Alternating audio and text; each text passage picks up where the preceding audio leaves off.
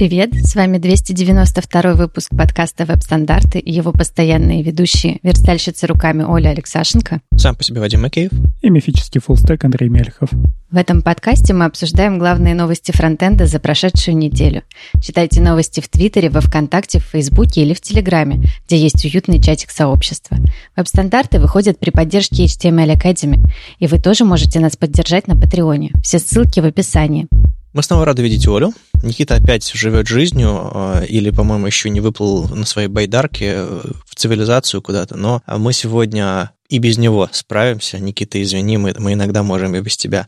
Э, и обсудим новости недели. У нас там немножко браузерных новостей, лежащие CDN, нода и много верстки и доступности. Ну, не просто ж Оля пришла, правда? Да, я всегда прихожу к вам с версткой.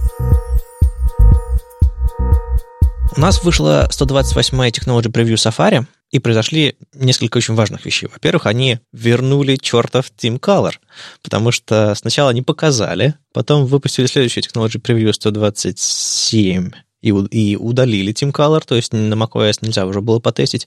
Типа такой, снимаешь видео, обещаешь людям Team Color, ставьте Safari Technology Preview, а у них ничего не работает. Ну, не совсем. Они его удаляли из верхней плашки, но можно было все еще тянуть страничку, и там цвет появлялся. Ну, короче, испортили все. А теперь в 128 Safari Technology Preview это все вернули, причем, по-моему, даже в релиз ноутах не написали, что возвращали. Типа, ничего не было, все, все так и было. Ну, ладно, хорошо, ребята, мы вам верим.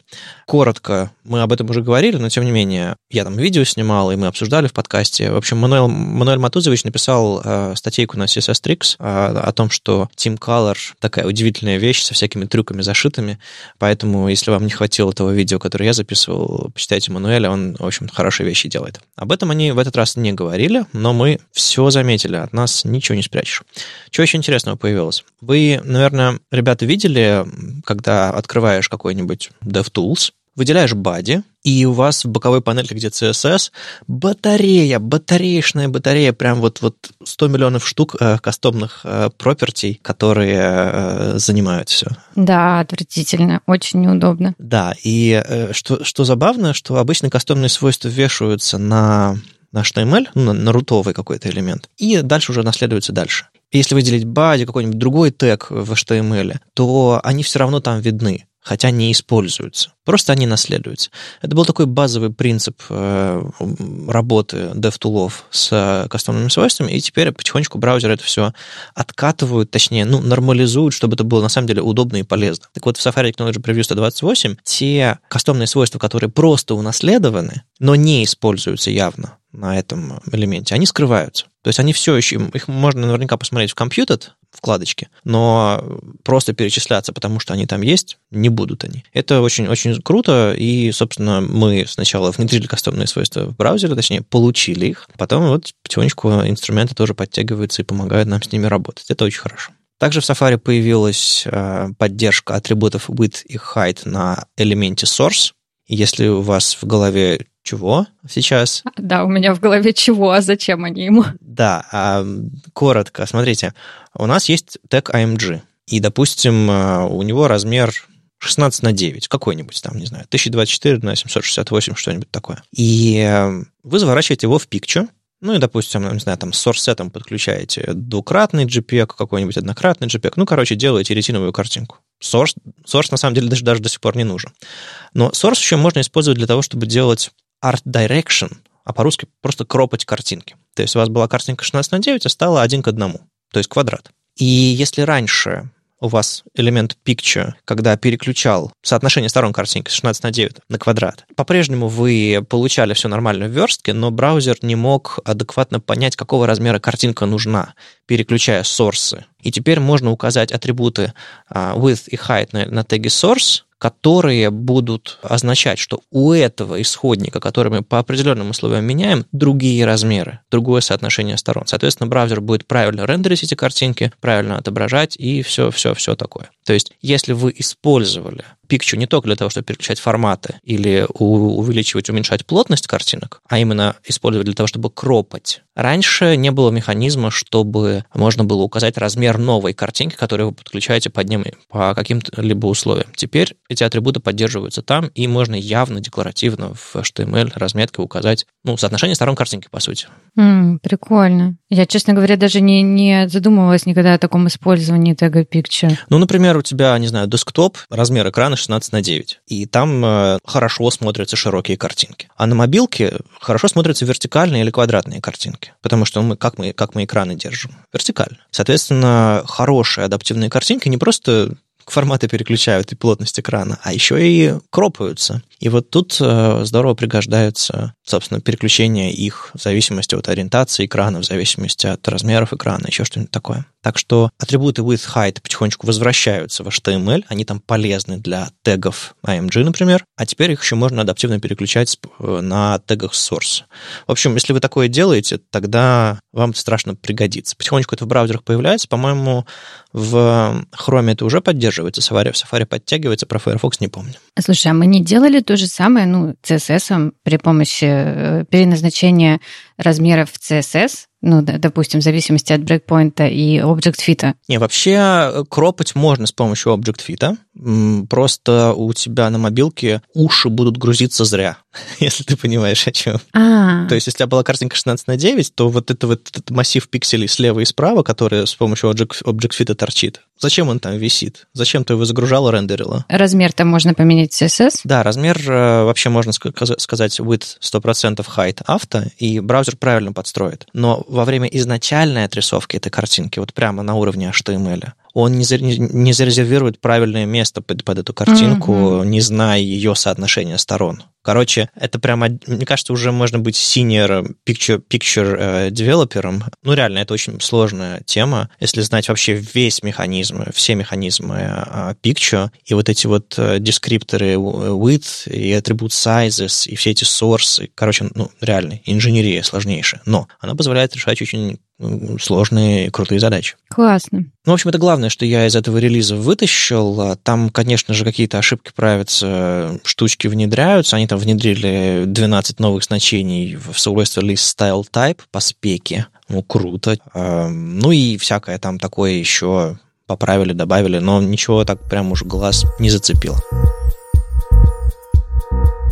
Вышел свежий релиз ноды 16.5.0. В общем-то, ничего такого особенного, кажется, нет, да, ну, нода, она же у нас мажорами выходит важная, а вот эти маленькие, они там какие-то миноры довозят, не очень большинству людей интересны. Но вот здесь интересная вещь случилась, что появился экспериментальный WebStreams API, и это очень важно. То есть над этим сидел Джеймс Снелл, если я не ошибаюсь, и он затащил те самые WAT-VG стримы в Node.js. Почему это важно? Потому что это снова сближает ноду с браузером. Вот то, к чему стремилась изначально Дина, да, они постулировали, что вот те самые э, скриптики, которые мы пишем для браузера, они у нас будут работать и на сервере. И вот нода тоже движется в эту сторону, отстреливает собственные решения, как вот они отказались от CommonJS, переехали сейчас на модули. Кстати, недавно попробовал написать все с нуля на модулях, все работает. Это классно. И теперь у нас и стримы в ноде была своя реализация стримов много лет, а в браузере появились свои стримы, и эти самые стримы переезжают в ноду. Слушай, а можешь объяснить senior picture девелоперу, э, что такое стримы? Да-да-да, вот я тоже такая думаю, что это такое-то?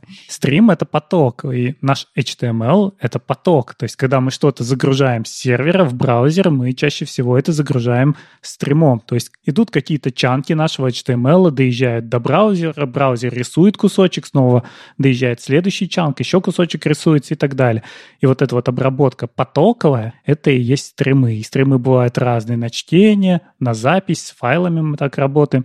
Бывают стримы на то, чтобы трансформировать что-то, то есть мы открыли файл, трансформируем и выдаем результат. Стримы можно соединять с друг другом, тот самый piping, когда мы читаем и сразу отдаем на выход. И где, где это у нас есть? Это, например, fetch. Response fetch а можно сейчас получить стримом. А он не по умолчанию стрим или нужно его каким-то образом настраивать? Нет, если мы его await им, то мы получим нормальный результат, но мы можем response запросить именно в виде стрима. Ага. И работать с ним как стримом, например, на него сделать какие-то трансформации. И здесь, ну, вы скажете, ну, я этим не пользуюсь, какая разница?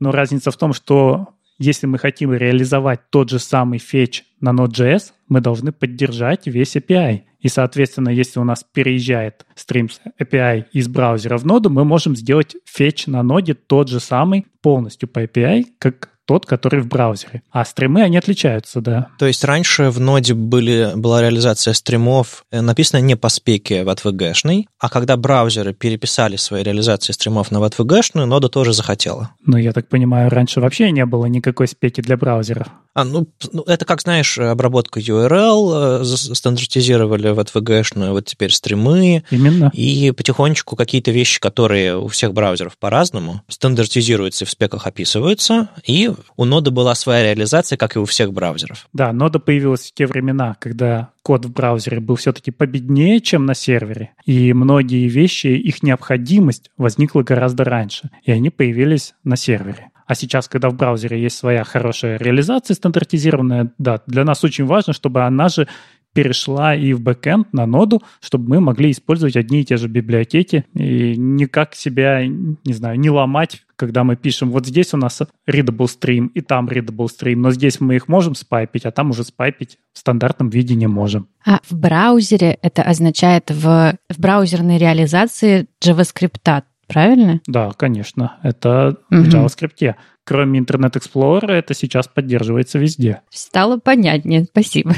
А почему экспериментальная, вроде бы штука стабильная в браузерах, или ребята из э, ноды привыкли к своей поделке и боятся, что, что все сломается? Но это первая попытка. То есть Джеймс Снелл это написал, завез как эксперимент, сейчас посмотрят на то, что все это работает, и если все будет хорошо, через сколько-то релизов ее объявят стабильной версией. Это достаточно стандартный подход. Практически как галочка в браузере о том, что использовать что-то не использовать. Кроме того, что это хорошо, что у нас, допустим, в ноде в браузере все одинаково себя ведет, есть ли какая-то практическая польза этого, что можно один и тот же скрипт использовать и на клиенте, и на сервере, например? так это и есть важнейшая практическая польза, потому что если мы пишем тесты, например, для клиентского кода, но запускаем мы их в среде Node.js, мы не хотим там подкладывать какие-то транспиляции в другой код, который будет имитировать, там, полифилить эти решения. Мы хотим, чтобы оно работало абсолютно одинаково. Ну и тем более с тем же самым фичом, но это очень много лет, эта проблема, как, как нам на ноде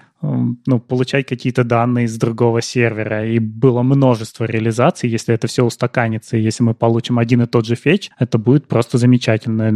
Нам не нужно будет в очередной раз э, разбираться, какая здесь сейчас реализация является самой стабильной и самой модной, потому что ну, в самой в ноде в комплекте ничего нет, обычно все это накручивают поверх. Круто. Совместимость — это здорово. И мне еще нравится, что в ATVG продолжает э, драйвить внедрение всех этих стандартов. И, опять же, знакомые лица всем этим занимаются. То есть там э, Доминик Де Никола, Анна Ван Кестерен и все вот эти вот там Саймон Питерс и прочие ребята, которые сидят и в общем, инициатива в ATVG не умерла с написанием новой спеки HTML, вечно зеленый, а они под этим же брендом, под этими же, в этой же организации продолжают пилить очень много полезных браузерных API. А если вы думаете, что типа есть у нас спека HTML, а все остальное это типа ECMAScript, не-не-не, ECMAScript это так, язык только, у нас еще огромное количество всего, что в браузере крутится. А, и все это описано в спеках либо HTML, либо в отдельных. Так что, не знаю, можно дать нас на какие-нибудь топовые спеки а, JavaScript скриптовые, которые не ECMAScript. Ссылки почитайте, может, может быть интересно. Еще из интересных новостей на прошлой неделе было несколько, наверное, одна была очень важная новость. Это то, что у нас сломался CDN на Камай, и всплылось параллельно с этим проблемы на CDN от Cloudflare, который творились буквально всю весну и только потом были починены. Слушай, а у меня, у меня ощущение, как будто, я не знаю, то ли в подвале живу, то ли были учения по э, этому независимому Рунету. Я вообще не заметил проблем. Э, нигде. Да, ну начнем, наверное, тогда с Акамай. Давай. Да, он упал у нас на 25 минут буквально несколько дней назад. И вроде как э, я заметил очень много в американском сегменте интернета записи о том, что все сломалось у нас было все более-менее стабильно. Учитывая, что все упало из-за не знаю, там, по-моему, из-за кривых настроек DNS, возможно, нас от этого действительно пронесло, и, возможно, он более популярен в той среде, и потому что я вот действительно не слышал э, популярности этого CDN в России, и, соответственно, не знаю, возможно, опять же, кто-то успел оперативно переключить свои CDN, подложить там как-то через свой прокси, но в целом штормило, штормило интернет, и не знаю, не очень приятная новость для любителей CDN. А зачем вообще CDN? Вот сейчас. А с какого момента проекту нужен CDN?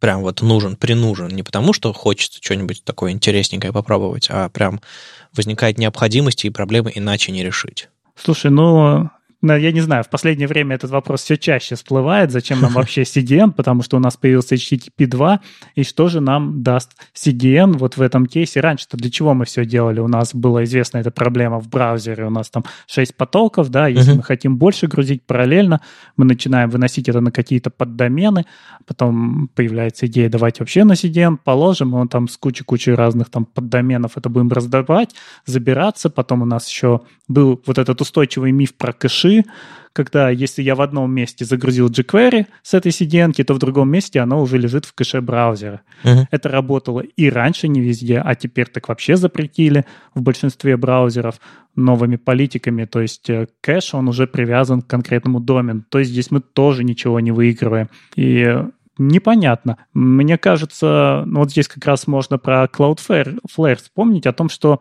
многие пользуются CDN для того, чтобы просто не думать о том, куда им положить библиотечки, например. Вот мы смотрим э, всякие э, документации, да, где люди говорят, вот скачайте вот это CDN, запустите, и у вас э, там появился View на странице или тот же самый jQuery, и вам ничего не надо у себя где-то там подкладывать, вот она, свежая библиотечка прилетела.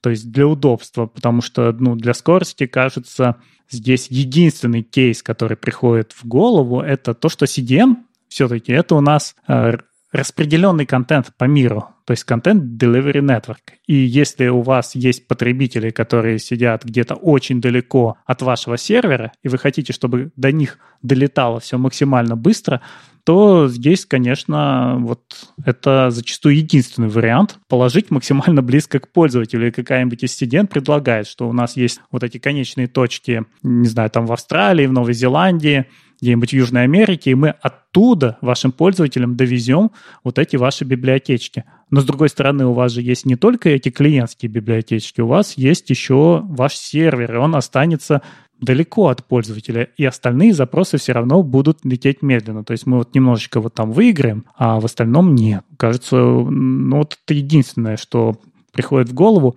И, и еще, еще часто обращаются к CDN, когда они могут настроить HTTP 2. Мы тоже с этим сталкивались, что э, вот у нас есть наш сервер, и мы никаким образом не можем его переключить на HTTP 2, потому что там по-другому придется распаковывать шифрованный трафик, и, соответственно, эксплуатация говорит нет-нет, здесь у нас никакого HTTP 2 в ближайшее время не будет. Ну и сразу возникает в голове мысль, а давайте все переложим на cdn она же уже максимально быстрая, и с нее будем раздавать всю статику, а наш сервер будет уже по-старому раздавать всю динамику. Ну, то есть это штука, которая решает конкретные практические проблемы, и нет такого, что всем нужны CDN, и CDN, и CDN, и для подключения библиотек обычному проекту лучше бы хранить все у себя. А вот здесь как раз, да, вот стоит обсудить новость от Cloudflare, которая случилась. Почему нам CDN не подходит даже для того, чтобы просто хранить библиотечки? Казалось бы. Окей, вот наш код, он лежит у нас, но мы используем библиотеки, которые используют все, там, например, React. Почему мы не возьмем его CDN? Тут всплыло, что CDN может не только упасть, как вот случилось с Akamai, но в нем может быть и уязвимость, как случилось с Cloudflare, когда независимый исследователь нашел проблему в том, что Cloudflare позволяет на свой CDN.js загружать любые библиотечки. То есть э, у них там есть прямо такой notes, что вы можете, вам не хватает какой-то библиотечки, напишите нам, мы ее дозагрузим. Вы создаете новую библиотечку где-то там в NPM, ее забирает CDN от Cloudflare и начинает раздавать. И вот этот вот независимый исследователь заметил, что все исходники, CDN Cloudflare лежат на GitHub, то есть их можно изучить. Он увидел, что все там написано на Go, вот тот скрипт, который перекачивает библиотеки из NPM в сам Cloudflare. У архиваторов Go есть известные уязвимости, и он заэксплуатировал эту уязвимость в том, что мы можем, в общем-то, подложить любой файлик в любую директорию при распаковке. В итоге, по-моему, он пришел финально к тому, что он туда привез симлинки в своей библиотечке, которые вытягивали креды с сервера. И фактически подложив свою специальную библиотеку в NPM, он вытащил все credentials с сервера Cloudflare. Он в свой скриптик подкидывал ответы, которые он ага. вытаскивал с файловой системы, но он получил доступ к файловой системе.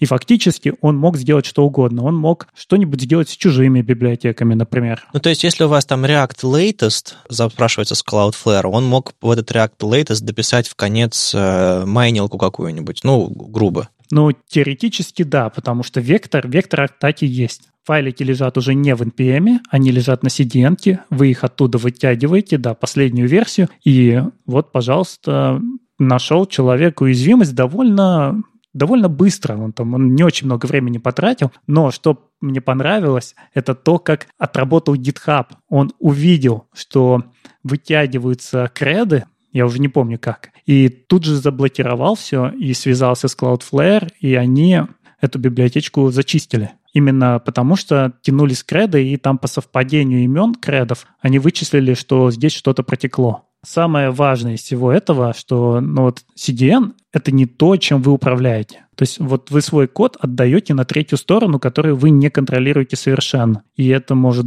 как добавить вам векторов атак, так и просто положить ваш сайт, потому что CDN может отключиться. А вот еще такая штука, связанная с CDN. Вот, допустим, э, на днях э, мы в одном проекте подключали метрику, а у метрики по умолчанию CDN индексовый, который в Украине, в общем, э, не рада ему. И они, у них есть альтернативный, там JS Deliver какой-то или еще что-то такое, CDN, непонятно непонятно чей и как, который, ну, сработает. То есть метрику можно будет подключить, она подключится и там, где, допустим, сервера Яндекса заблокированы. Но, по сути, этот, этот э, tag.js индексовый, это npm-библиотека, которая в npm лежит. И зачем ее вообще подключать с каких-то чужих серверов, которые к тому же могут быть заблокированы? Почему не положить ее себе? То есть у вас снипет там на 10 строк, плюс библиотека, которую вы кладете себе. Вот и все, оно работает, э, и вроде бы не нужно подключать ничего с, с чьих-то серверов. То есть я, когда смотрю на всякие снипеты, на всякие документации и прочее, у меня в голове уже первым делом такой маячок. Зачем мне подключать скрипт с чужих серверов? И очень часто практически незачем. Это потому, что у нас есть полный контроль. То есть мы выкладываем наши странички, не знаю, через какой-то наш CI, у нас есть какой-то сервер, где все это лежит. Но многие эти сниппеты, они сделаны для людей, у которых все, например, на WordPress. Ну, я понимаю. Да. Они заходят в админку, вставляют одну строчку и получают у себя ту же самую метрику. И им не нужно думать, куда им загрузить этот файл, чтобы получить к нему доступ, какой у него будет путь и что дальше делать. Ну, просто если у вас не WordPress, если вы контролируете все, что у вас происходит, зачем вам CDN? То есть я понимаю, Google Fonts удобно, но положите себе шрифты, положите себе скрипты, и у вас будет все быстро. А еще вы получите полный контроль, еще у вас вы не будете зависеть от того, что они лежат. И если уж вы лежите, то ну, лежите целиком. Ну, короче, надо как-то в эти игрушки играть понимающий и в CDN, и в все эти публичные сервисы. Не знаю, тут грамотности какой-то не хватает у разработчиков, или просто работает не трогай. Ну вот тот же самый Cloudflare, его CDN.js, это второй по популярности в мире CDN, его используют 12,7% сайтов в мире. Ну, видимо, может быть, для картинок в основном, а не для JS-файлов. Я понимаю, что иногда у CDN дополнительные штуки для картинок делают, там умеет, там, умеет их там конвертировать, отдавать нужными, там, не знаю, там, размерами, заголовками, форматами. Ну, то есть, не знаю, это, это понятно, зачем происходит. Но это другой подход. Мы его как-то раз обсуждали. Это те же самые лямбды, которые работают прямо на уровне CDN и позволяют вообще все супер распределить, да, и максимально близко к пользователю не только держать контент, но и обработку этого контента. Но это скорее что-то из будущего, а не то, как мы сейчас делаем массово наши странички. Оля, а у вас где шрифты лежат? Шрифты лежат у меня... Дома на флешке. Да, дома на флешке. Подожди, на какой флешке? На дискете. Ах, да, да. Ну, у нас, у нас есть э, на предыдущем моем проекте мы использовали CDN как раз для картинок, потому что у нас новостной был портал, там был миллион картинок, которые как раз резались, кропались, и что с ними только не происходило, и вот э, для этого, да, CDN был нужен. Плюс э, действительно раздача с тех серверов, которые поближе к пользователям, побыстрее это все работало. А он был ваш собственный поднятый или внешний какой-то купленный? Не-не-не, это был э, амазоновский, по-моему, CDN так вот, чтобы скрипты хранить, я, честно говоря, тоже не уверена, что это сильно нужно кому-то. А шрифты в итоге гугловские или, или все-таки резали сами и клали себе? У нас шрифты какие-то коммерческие купленные, и вроде как с такой лицензией, которую можно было положить. Честно говоря, очень давно это все сделала и уже забыла какие-то частности. Был какой-то момент, когда были с Гугла подключены шрифты, но я довольно быстро это все выпилила. Это еще сделано было до меня, потому что ну, реально это медленнее все происходит, э, когда дергается с чужого сервера. Ну, в общем, э, если вы не почувствовали эффекта от падения CDN на прошлой неделе, э, это не значит, что вы не почувствуете это в будущем. И попробуйте подумать, где у вас точки отказа, которые не в вашей власти находятся. Google шрифты могут отдавать CSS-файлы с задержкой, а, было такое, когда там они висели, лежали, и это, по сути, файл стилей, который браузер ждет, и ничего не рисует, пока он не загрузится. Есть такая особенность у браузеров. Э, вот эти вот JS библиотеки внешние, как современный интерфейс, так сильно подсели на JS, что ничего и сделать не могут очень часто. То есть этого, оказывается, можно избежать. Очень часто. То есть Вадик деликатно хочет вам сказать, CDN, возможно, не нужен. Ну как, э, если вы понимаете, зачем он вам, вперед. Если вы просто скопировали строчку из документации, остановитесь, подумайте. Из статей у нас э, сегодня вот я решила начать с довольно интересной темы, которая меня всегда волнует. Она, конечно же, про дизайнеров и вообще про, про веб. Я много лет, короче, борюсь с дизайнерами. И эта вот статья, она такая тоже, на самом деле, мне показалась немножко а, в ключе моей борьбы. Дони Дамата написал, значит, статью под названием Gridless Design, что означает дизайн беседки. Это больше, чем статья, это прям целый сайт. Gridless. Ну да, это какой-то, э, скорее, знаете, манифест, наверное. Да. А, а, он, он немножко сумбурный, поэтому мы сейчас будем его обсуждать э, в процессе, но суть его примерно такова. И она, на самом деле, повторяет э, многие, скажем так, манифесты, например, как это называется, responsive дизайна, uh-huh. отзывчивого дизайна, что, дескать, э, дизайн, короче, сайтов был э, унаследован э, от полиграфического дизайна. И вот эта вот вся, значит, верстка по сетке, особенно журнальная верстка, где там, ну, и картинки, и, и тексты, и что-то еще всегда есть, перекочевала в веб вместе с подходами дизайнерскими. И, значит, дизайнеры вот годами э, мыслят э, в этой э, парадигме, э, что дизайн должен быть построен по сетке. И в первые годы веба это было еще как-то нормально, потому что у нас не было миллиона экранов, у нас э, был там 1024 на 768, и если очень тебе повезло, и у тебя 19-дюймовый монитор, у тебя будет 1280 разрешения, боже, это была сказка.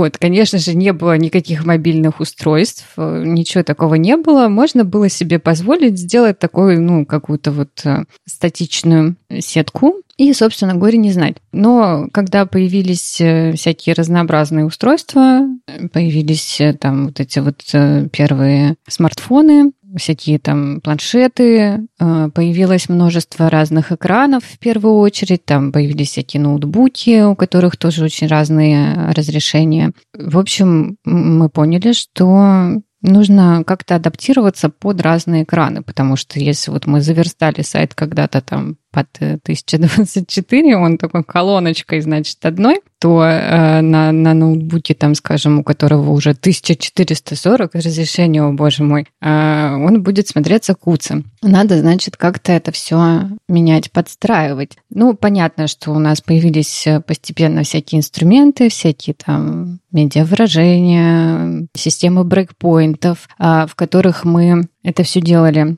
и как-то подстраивали дизайн под размеры. Но мы все равно находились в рамках э, подхода сетки. То есть э, у нас сетка подстраивалась просто уже ну, под какие-то под какой-то набор размеров. Это все равно а, были жесткие дизайны, а, заключенные в сетку, ну просто в зависимости от а, размера экрана она менялась. И мы вот в такой парадигме на самом деле живем до сих пор. Появилось много инструментов, э, которые нам в этом помогают. ну, гриды в частности.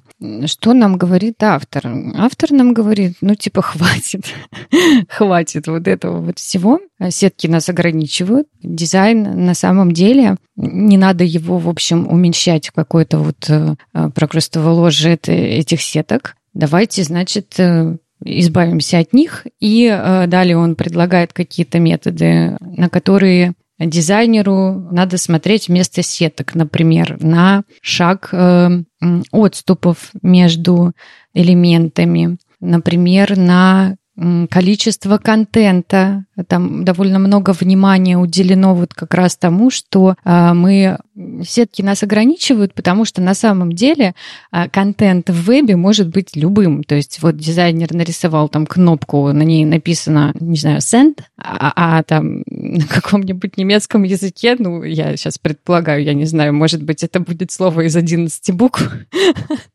Вот. Или там это на арабском языке это слово вообще перевернется, и, например, арабская вязь выглядит абсолютно не так, а, как а, наши латинские шрифты, а, и вид будет уже другой, размер будет другой, все будет другое. И, как мне показалось, в общем, главный посыл автора этой статьи к дизайнерам, что прекратите, короче, прибивать элементы, давайте думать о них как о живой системе, как о системе, которая в первую очередь э, предназначена для представления контента. А, и типа вот, значит, вам несколько методов, которыми вы можете контролировать, чтобы это все еще выглядело эстетично. А, система отступов, система каких-то контроля размеров, там максимальных э, ширин, максимальных высот, система, значит, э, раскладки блоков, там, ну, на флексбоксах, например. И типа вот давайте так. Честно говоря, я из этой статьи не вынесла главного. Ведь на самом деле э, сетки изначально были нужны для соблюдения э, эстетических принципов. Ну, то есть, чтобы было красиво. Ну, скорее, некрасиво, а гармонично, чтобы между страницами была последовательность, чтобы на основе сетки можно было конструировать последовательный, опять же, дизайн разных страниц, по-разному располагать блоки, но, тем не менее, последовательно и гармонично. То есть это какой-то такой фреймворк, на основе которого можно с известной долей гибкости творить. Да, ну смотри, слово гармония, гармонично, оно как бы предполагает и красоту, потому что это вот такая, это эстетическая категория для того, чтобы было красиво, во-первых, во-вторых, удобно воспринимать. На моем опыте вот как раз все началось не с сеток, а с того, что люди сначала пытались как-то сделать, чтобы оно хоть как-то выглядело, а потом пришли дизайнеры уже с опытом полиграфии, показали сетки, и оказалось, что если ты просто возьмешь сетку, разложишь все по ней, то оно по умолчанию будет выглядеть нормально. И тогда вот эта идея и проникла. То есть все так, если я буду просто раскладывать по сетке, тут еще у нас Bootstrap появился, который привез как раз сетку, и все увидели, что здесь даже можно дизайнера не звать, а просто разложить все по сетке какой-то, и в целом все выглядит нормальненько. Мне кажется, статья не, не совсем об этом. Я сейчас попробую свою интерпретацию дать. У меня был последнее время опыт, работая с дизайнерами в течение последних пару лет, там разные проекты. И мне не везло местами с, именно с взглядом на сетку этих дизайнеров по разным причинам. Ну вот, например, что они считают, что в вебе вертикальная сетка, во-первых, может быть внедрена, во-вторых, ну, имеет какую-то ценность. Например, эм, дизайнеру хотелось, чтобы все карточки новостей на мобильной версии или в одной колонке были одной высоты, например. И высоты небольшой, там по 2-3 строки. И когда я спрашивал, а что будет, если, допустим, будет 5 строк, он говорил, ну, ты скрой немножко, скрой. Зато они будут красивые, гармоничные и так далее. То есть не контент главный, а ритм главный. Или, например, эм, на, когда мы строим сетку, представь себе три колонки, два ряда, шесть карточек. И если, когда мы э, на десктопе видим этот, эту сеточку, мы ожидаем, что все эти блоки будут, э, допустим, одной и той же высоты, ну, потому что, ну, так круче, сеточка получается, то когда мы выпрямляем их на мобильных, Ну, типа, зачем им всем быть одной высоты? Это чтобы просто вертикальное пространство терять, да? Если у карточки там одна строка, она все, все равно должна быть высотой, не знаю, в, в 6 строк, потому что все остальные карточки высотой в 6 строк. Ну, короче, есть некоторые принципы, которые дизайнерам страшно нравятся, потому что они последовательные, потому что они гармоничные, потому, потому что они сетка, но они противоречат удобству пользователя, они противоречат наполнению контентному, они просто не работают в вебе. И мне кажется, против таких подходов Собственно, тут э, авторы высказываются. То есть не надо упарываться по сеткам. Сетка — это намек, это фреймворк, э, вот этот мелками вы на асфальте начертили, а дальше, когда вы коробки передвигаете, э, кирпичи раскладываете, вы, у вас эти мелки могут стереться, но вы начали с чего-то общего, с чего-то последовательного, а дальше уже доверяйтесь своему глазу, системе какой-то отступов. Ну, мне кажется, это еще просто проще ты берешь вот эту стандартную карточку, и она у тебя везде идеально ложится. Ты в нее положил какой-то рыбный текст, и больше уже не думаешь, что ее можешь раскопировать. А потом, когда она сталкивается с реальным миром, да, вот возникает вся эта вещь, что нам некуда вывести, например, ошибки. Это вообще стандартная проблема, что вот в эту красивую сетку в форме не легло, куда вывести ошибку о незаполненном поле. Ну вот мне действительно тоже кажется, что посыл такой, типа, давайте от контента работать, а не от сетки. И э, я, честно говоря, в своей работе уже довольно давно тоже э, этот принцип э, использую и продвигаю. Я как бы при всех попытках там что-то скрыть, как-то где-то поставить э, красиво, говорю ребята, нет, давайте мы будем показывать контент, потому что контент пользователю важнее, чем эстетика. Ну, правда, он пришел не, не смотреть на ваш сайт, как на картину в Лувр, он пришел за контентом. Поэтому прятать его плохо, а, давайте как-нибудь вот так вот. У меня даже есть радикальный подход, который я стараюсь применять в, в коде, который пишу, который непростой на самом деле для применения, но который, на мой взгляд, очень правильный, и мне кажется, надо об этом больше говорить, что не должно быть брейкпоинтов у сайта. Если для меню достаточно места, по количеству пунктов этого меню, то его нужно показать, а не сворачивать в бургер, потому что у нас дизайнер нарисовал, что бургер появляется только с э, какого-то там разрешения. Ты просто прикидываешь, ну, сколько у тебя в этой итерации, сколько вот нынешней версии сайта пунктов меню, и на какой ширине их уже можно показать, а на какой нельзя показать. Я понимаю, что это сложно. Я понимаю, что у каждого компонента в итоге появляются свои брейкпоинты, и ваш, ваш код нашпигован не сквозными 320, 640, 768 тысяч, ну и так далее. Вы знаете все эти магические цифры, которые на 8 делятся. А, ваш код нашпигован не сквозными брейкпоинтами, а тем, что вы придумываете для контента. На мой взгляд, это правильно. И это тоже ложится здорово в эту статью, типа контент сначала, потом все остальное. Но локализация, дизайн нарисован, это нужно... Ну, в общем, это, это очень не, не просто внедрять, хотя это очень правильный подход. Ну, а нас когда-нибудь, возможно, даже в скором будущем ждут контейнер queries, которые, наверное, будут решать нам эту проблему хоть как-то со всеми этими вот э, не влезающими в меню. Да. А, действительно, мы не будем зависеть от размеров экрана, мы будем зависеть от размеров родительского блока, и я думаю, что это как-то нам улучшит жизнь. А как же тогда отдавать этот макет? То есть сейчас дизайнер отдает макет вот под мобилку, вот под узкий десктоп, вот под широкий десктоп. А тут, получается, нужна какая-то динамика.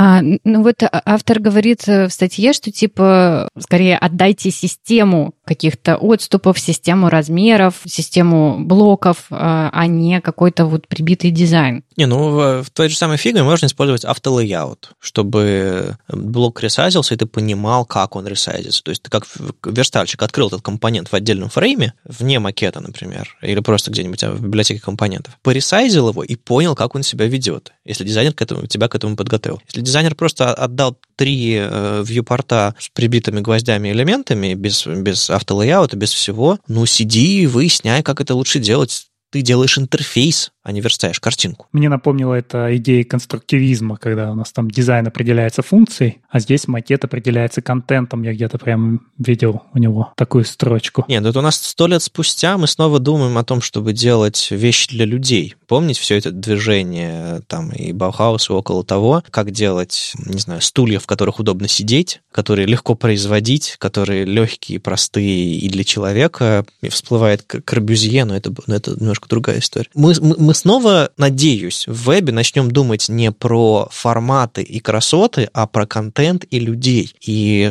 куча всего появляется. Вот я сейчас читаю доклад при любой возможности про, про адаптивность, про условную адаптивность, которая опирается на потребности пользователя, на возможности устройства, сети и так далее. А, и вот здесь тоже похожая история. Давайте поймем, кто в этом, не знаю, пирамиде приоритетов важный, а кто менее важный? Важный пользователь и контент, за которым он пришел. А дальше уже танцуем, дальше уже организуем собственные системы вокруг этого. Я пытался год назад э, поучиться дизайну, и там на входе была хорошая мысль. Э, ребята, вот эта сетка, посмотрите на нее и забудьте ее. И делайте дальше по вашим воспоминаниям об этой сетке. Если у вас что-то не попадает в сетку, если вам нужно центрировать блок, он будет центрирован визуально, пользователь поймет, что эта штука привязана к центру. И если у вас по бокам края этого блока не попадают в ваш 12-колоночник, ну и черт с ним. Человек понимает, что это центр. В общем, э, сетка — это не математическая строгая штука, ты вылезаешь за край, и тебя, тебя отрезает голову. Нет, это помощник, который в какой-то момент можно, можно и нужно игнорировать. Ну и еще немножко, короче, старперских рассуждений. На Хабре вышла феерическая статья, я прям очень радовалась, когда ее читала. Некий разработчик э, сделал копию Facebook под Internet Explorer 6. Вот-вот, сейчас. Сейчас он это взял и сверстал под E6. А я не знаю, э, насколько надо быть, э, как бы это сказать, мазохистом или экспериментатором смелым, чтобы сейчас, спустя, значит, 15 лет вернуться вот э, к этому кошмару, через который мы все когда-то проходили. Но он вернулся и, значит, написал об этом большую статью, прям очень развернуто, с подробностями, описывая свои чувства в процессе. Это очень интересно, конечно же, потому что ну, у Фейсбука не очень сложный макет, прям скажем, но там много всяких там скругленных уголков, тенюшек, там раскладочка, все как мы э, любим. И я когда еще увидела, значит, заголовок этой статьи, типа «Переверстать Facebook», у меня так сердечки-то захолонуло, потому что я вспомнила, чего это стоит. Значит, там создавать всякие тенюшечки и скругленные уголки. Ну и вот, собственно, он описывает э, для, для самых э, джунов среди наших слушателей э, я расскажу. Не-не-не, не джунов, наверное, а просто молодых. Скорее так. Короче, если вот у вас есть блок со скругленными уголками и тенями, как же мы его верстали в PDE 6? Верстали мы вот так. Мы нарезали вот эти вот тени, значит, в фотошопе в формате PNG с полупрозрачностью нарезали на кусочки. Типа делали такую табличку, ну, кто как делал, кто делал э, таблицы, кто делал там на флотах. А, я помню, что у нас уже в тот момент ходил какой-то вот такой, такое представление, что а, таблицами верстать уже зашкварно, потому что семантика, внезапно уже появлялась семантика. Ну, оттуда веб-стандарты выросли из этой мысли, что таблица — это плохо, давайте делать дивную верстку, и тогда да, да, да. верстать на дивах было хорошо, потому да. что альтернативой было верстать на таблицах. Ну вот, короче, либо мы собирали, значит, это все на дивах при помощи флотов. Я даже не знаю, сейчас люди вообще знают, как, как верстать флотами или нет. Я сталкивался, нет, не знают. И слава богу. Вот, а мы в свои незапамятные времена использовали его для создания, значит, э, раскладок. В общем, создаешь табличку каким-то образом, и в эту табличку пихаешь, значит, левый уголок, правый уголок, э, ну, там вместе с тенями зачастую, значит, э, ну, какой-то вот тень, если у тебя есть тень сверху или снизу, Э, все, как ты это все собираешь на картинках. И э, реально у тебя вот эти вот все скругленные уголки, э, все эти тенюшки, они картиночками. Оль, мне очень грустно тебя останавливать в этом месте, но не сработает. Понимаешь, в чем проблема? Если у тебя полупрозрачная тень, мы помним. И э, на самом деле вот в этой статье автор такой типа тоже вспомнил на самом деле несколько хаков не сразу, но, но что-то всплыло в его памяти. Я когда прочитала в моей памяти тоже это всплыло. У нас, во-первых, а, был способ через э, фильтры, а, значит, подставлять вот эту вот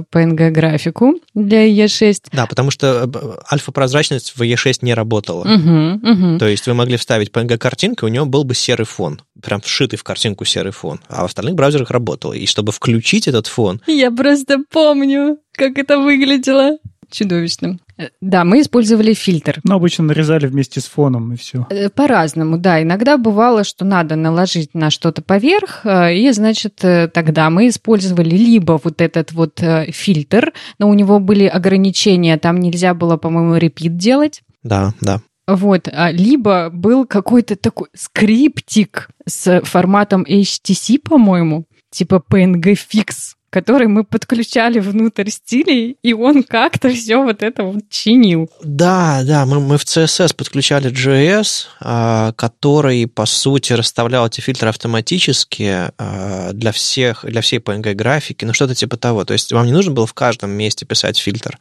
Вы могли, типа, для всех классов с этим а, нужной картинкой расставить этот HTC файл. Господи, мы еще expression давайте вспомним. Давайте, давайте не будем. Давайте, давайте. Ну, э, ладно, экспрессионы — это вообще уже супер магия. В Е6 было дофига какой-то супер магии. Вот даже в этой статье как бы э, автор перечисляет э, какие-то хаки, которые он использовал, и под каждым пишет «Я не понимаю, как это работает». Мы тоже не понимали, как это работает, но мы знали, что надо вот как бы, если у тебя взорвалось тут, надо написать вот так, а если у тебя взорвалось там, то попробуй вот это вот главным рецептом счастья было свойство Zoom 1. Оно очень часто неплохо, значит, работало и спасало вашу взорвавшуюся верстку. Забавно, что автор, значит, заверстал э, вот эту вот страничку под IE6, потом посмотрел на нее в Firefox, заплакал и ушел, ну, потому что, да, вот это очень, конечно, а, жестко было в те времена с кросс-браузерностью. Не, ну если открыть его в Firefox первой версии, может быть, и заработало бы. И там, кстати, не написано, в какой, какую версию Firefox. Мне кажется, что он тоже какую-то старенькую себе поставил. Ну да, скорее всего, для Firefox пришлось бы писать, точнее, пришлось бы верстать Firefox, как мы тогда делали, а для IE писать дополнительные хаки через там всякие экранирование свойств и прочее. Через conditional comments. О, да, или так. Да, да, да, было прекрасное свойство такое, вот типа в шапке HTML можно было написать э, специальный комментарий, типа, если ее такой-то версии э, подключите вот этот вот файлик. Ну или там можно было внутрь вообще что угодно напихать. Сейчас это, кстати, для верстки писем часто еще, все еще используется, а, потому что у нас аутлуки работают на движке E. В общем, да, мы очень страшно страдали над кросс-браузерностью, мы страшно страдали над тем, что э, браузеры не стандартизированы, мы не понимаем, как они чего делают, в них куча каких-то багов, и при этом IE6 в тот момент был ну, практически монополистом, он занимал огромный процент рынка, э, и важно было, чтобы там все было классненько и красивенько, и очень долго мы все это поддерживали. Э, короче, дорогие друзья, вам сейчас очень повезло, потому что сейчас слово кросс-браузерность уже, по сути, оно такое умирающее, потому что, ну, э, очень-очень мало каких-то отличий вообще осталось э, между браузерами, во-первых. Во-вторых, э, уже люди обычно не так страшно требуют, чтобы в разных браузерах все выглядело одинаково и по пиксель-перфекту времена изменились, прям вот читая эту статью, понимаешь, насколько они изменились, насколько все стало лучше, насколько у нас появилось много новых свойств прекрасных, которые позволяют нам сделать все, и это работает во всех браузерах. Короче, прекрасный новый мир. А, тем, кто верстал 15 лет назад, я рекомендую заглянуть в эту статью и просто, короче, поплакать кровавыми слезами. Вот, а тем, кто не верстал, э, рекомендую заглянуть и посмотреть, как мы плакали кровавыми слезами. В общем, вы повеселитесь в любом случае. Ну, это как этот, есть канал на YouTube примитивной технологии. Ты смотришь, как люди с помощью палок и глины строят дом. Вот, наверное, такого же рода развлечения, потому что, ну вот посмотрим на название статьи, да, зачем делать копию Facebook под Internet Explorer 6 в 2021 году. Ну вот, кажется, только для того, чтобы ощутить, насколько все стало лучше вышел э, Complete Guide to Accessibility Tooling. То есть, если вам нужно тестировать что-то а, во время разработки или автоматически потом на CI-CD доступность каким-то образом, вам туда. Просто огроменная статья, множество инструментов, от браузерных расширений до инструментов, там, не знаю, сравнения цветов, контрастности, навигации по интерактивным элементам. Ну, то есть все-все-все, что связано с доступностью и навигацией по контенту с помощью клавиатуры, альтернативных средств, средств, альтернативных режимов рендеринга в браузерах, там, высокая контрастность и прочее, прочее, прочее, вплоть до предпочтений пользователя, там, reduced motion, например, или еще что-нибудь такое. Здесь это все, правда, здорово объединено в одну статью. То есть, если вы подсунете эту статью вашим тестировщикам, э, если у вас есть задача по тестированию доступности, а это будет очень полезно, мне кажется. Или вы сами поставите себе пару-тройку расширений в браузер и сможете оценить, э, насколько доступно то, что вы делаете. Автор не предлагает вам ставить все подряд, потому что там есть интересная особенность, что у многих этих инструментов одно и то же ядро. Есть такая, есть такая библиотечка Axe Core, которая, в общем, и в Lighthouse, практически во всех инструментах, в 90% инструментов, которые там перечисляются, внутри есть. Но все зависит от того, как оно выводится, все зависит от того, что какие там настройки включены-выключены.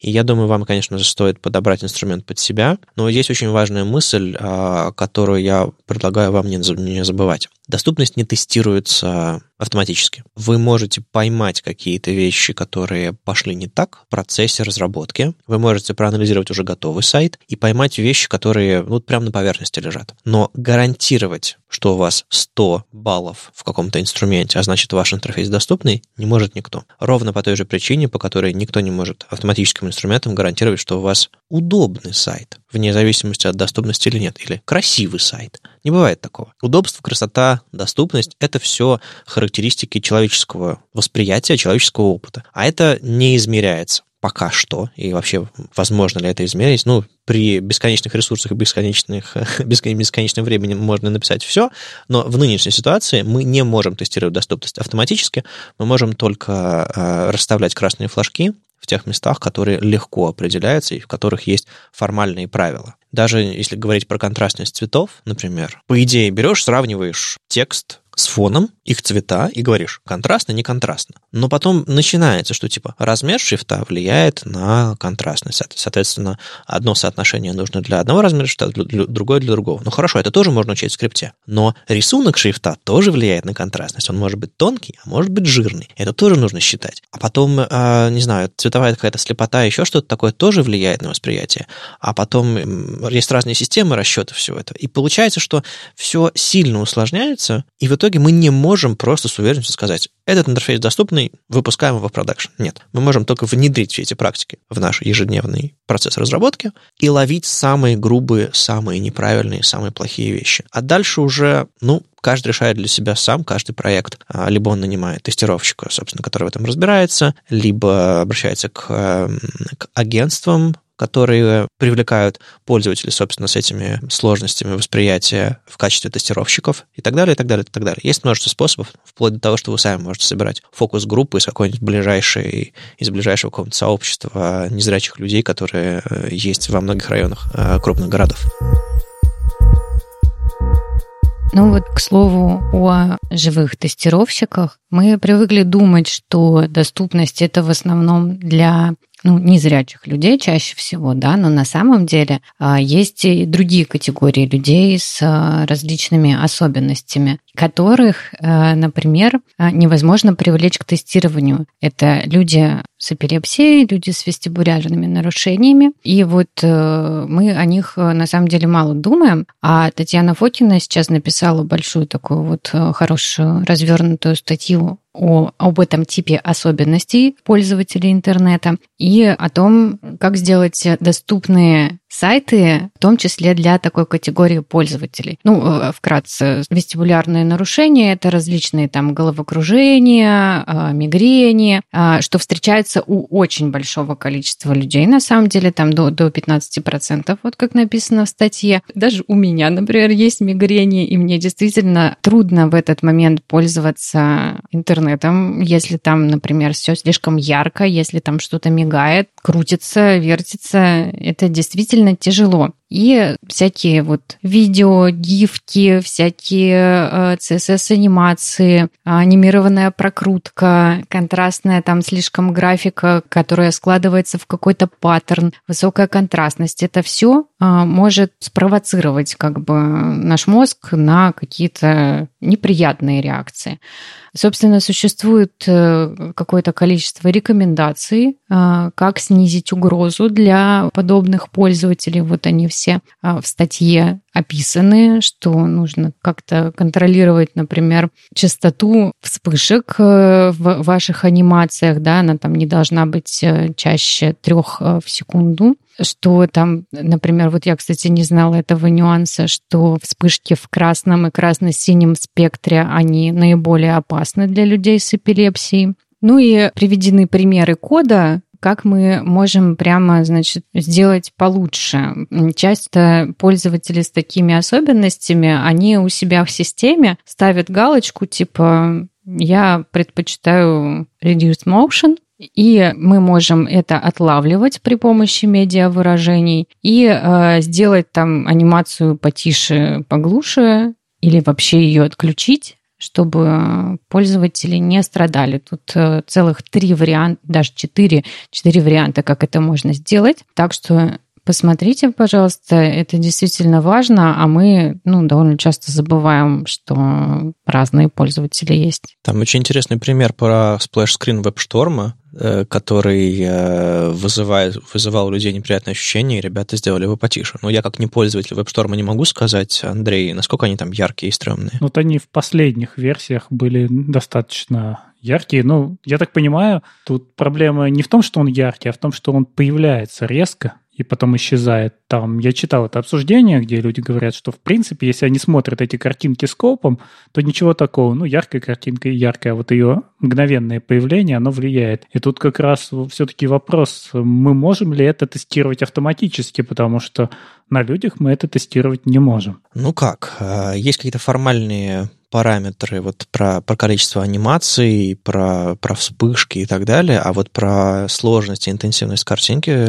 пожалуй, нет. Ну, там тоже есть, на самом деле, рекомендации по созданию паттернов, прям вот в этой статье, типа сколько, значит, э, кусков в картинке может быть, чтобы человека не затошнило, грубо говоря. Ну, просто это все э, сложно, сложнее формализировать и тестировать. Я скорее об этом. Да, да, тестировать это, конечно, невозможно. И мне кажется, что это скорее на здравый смысл дизайнерам и разработчикам, которые создают анимации, чтобы все как-то не напоминало кислотный трип, и тогда, скорее всего, будет хорошо. Но у меня тоже вот есть э, психологическая, физиологическая особенность какая-то или что-то там посередине, а у меня есть проблемы с э, большими анимированными изображениями в чатах, там какой-нибудь, какой-нибудь parrot стикер крутит башкой, с градиентом. О, отвратительно. Угу. И мне физически плохо от этого. Да, я тоже терпеть не могу. И я, допустим, единственную настройку, которую нашел, допустим, в том же самом Телеграме, чтобы он прокручивал эти стрёмные стикеры всего один раз. Угу. Но мне одного раза хватает, чтобы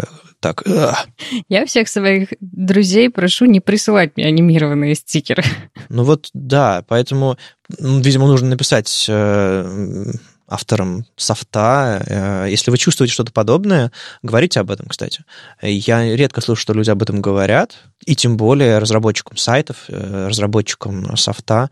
И, к счастью, есть э, в браузерах такая штука, как Prefers Reduced Motion. Это все можно выставить на уровне операционной системы, и это можно слушать на уровне ваших интерфейсов. Поэтому если вы думаете, что это все клево, ярко и здорово, а, наверное, вам стоит подумать, что есть люди, предпочитающие что-то другое. И, с одной стороны, я э, обращаюсь к разработчикам интерфейсов. Думайте о людях с разными предпочтениями, потому что я выходил из чатов, потому что они были перегружены яркими стикерами. То есть я просто не мог там находиться. А говорить, ребята, перестаньте присылать сюда свои стикеры, еще что-то такое, я не мог. Там такая культура, я в нее не вписываюсь, мне физически плохо от этого. Это с одной стороны. С другой стороны, э, говорите об этом, внедряйте в ваш код возможность это все выключить, отказаться э, или учитывать, допустим, настройки браузера. А я нашел в Телеграме, спасибо. То, что не зацикливать анимированные стикеры. Да, но иногда, к сожалению, хоть раз придется просмотреть.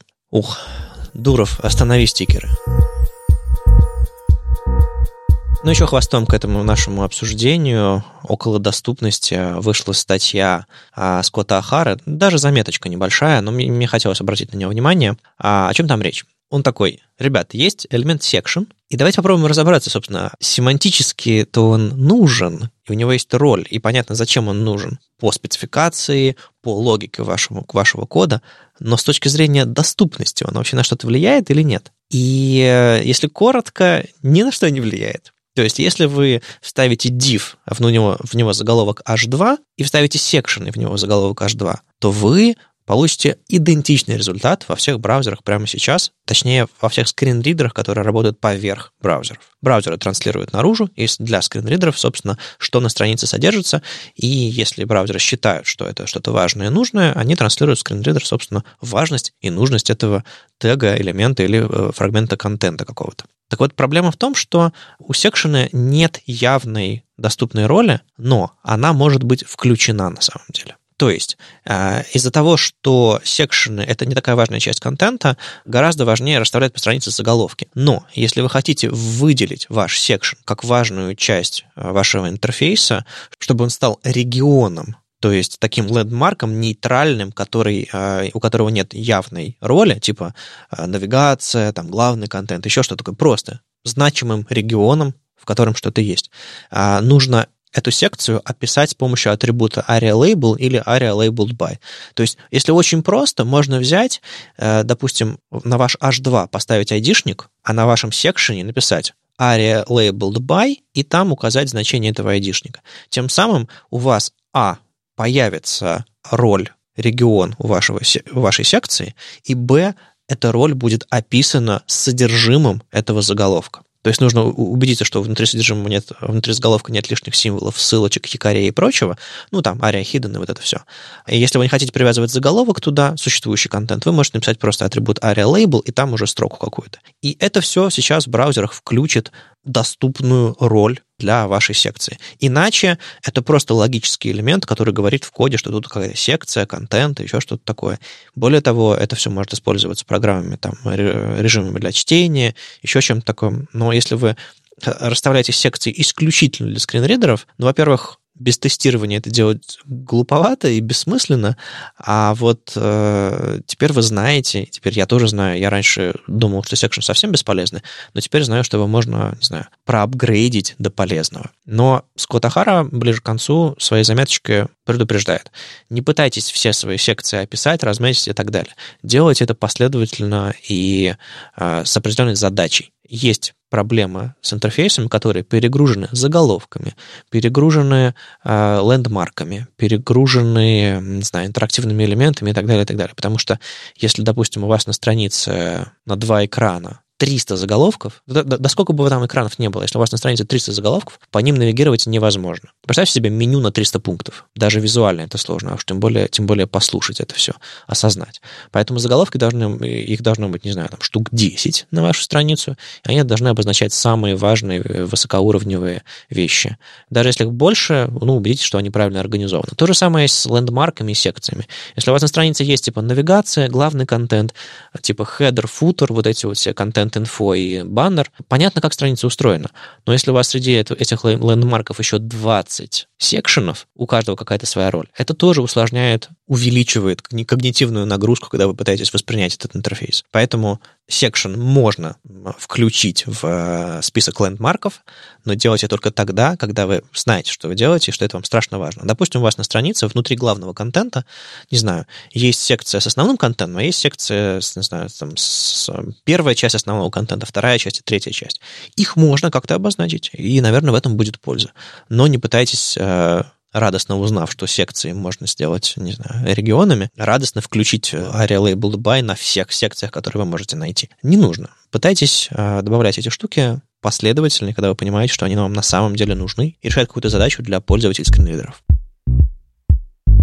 С вами был 292 выпуск подкаста «Веб-стандарты» и его постоянные ведущие верстальщицы руками Оля Алексашенко. Сам по себе Вадим Макеев. И мифический фуллстек Андрей Мелехов. Слушайте нас в любом приложении для подкастов, на Ютубе, во Вконтакте. И не забывайте ставить оценки и писать отзывы. Это помогает нам продолжать. Приходите обсуждать этот выпуск в наш чат.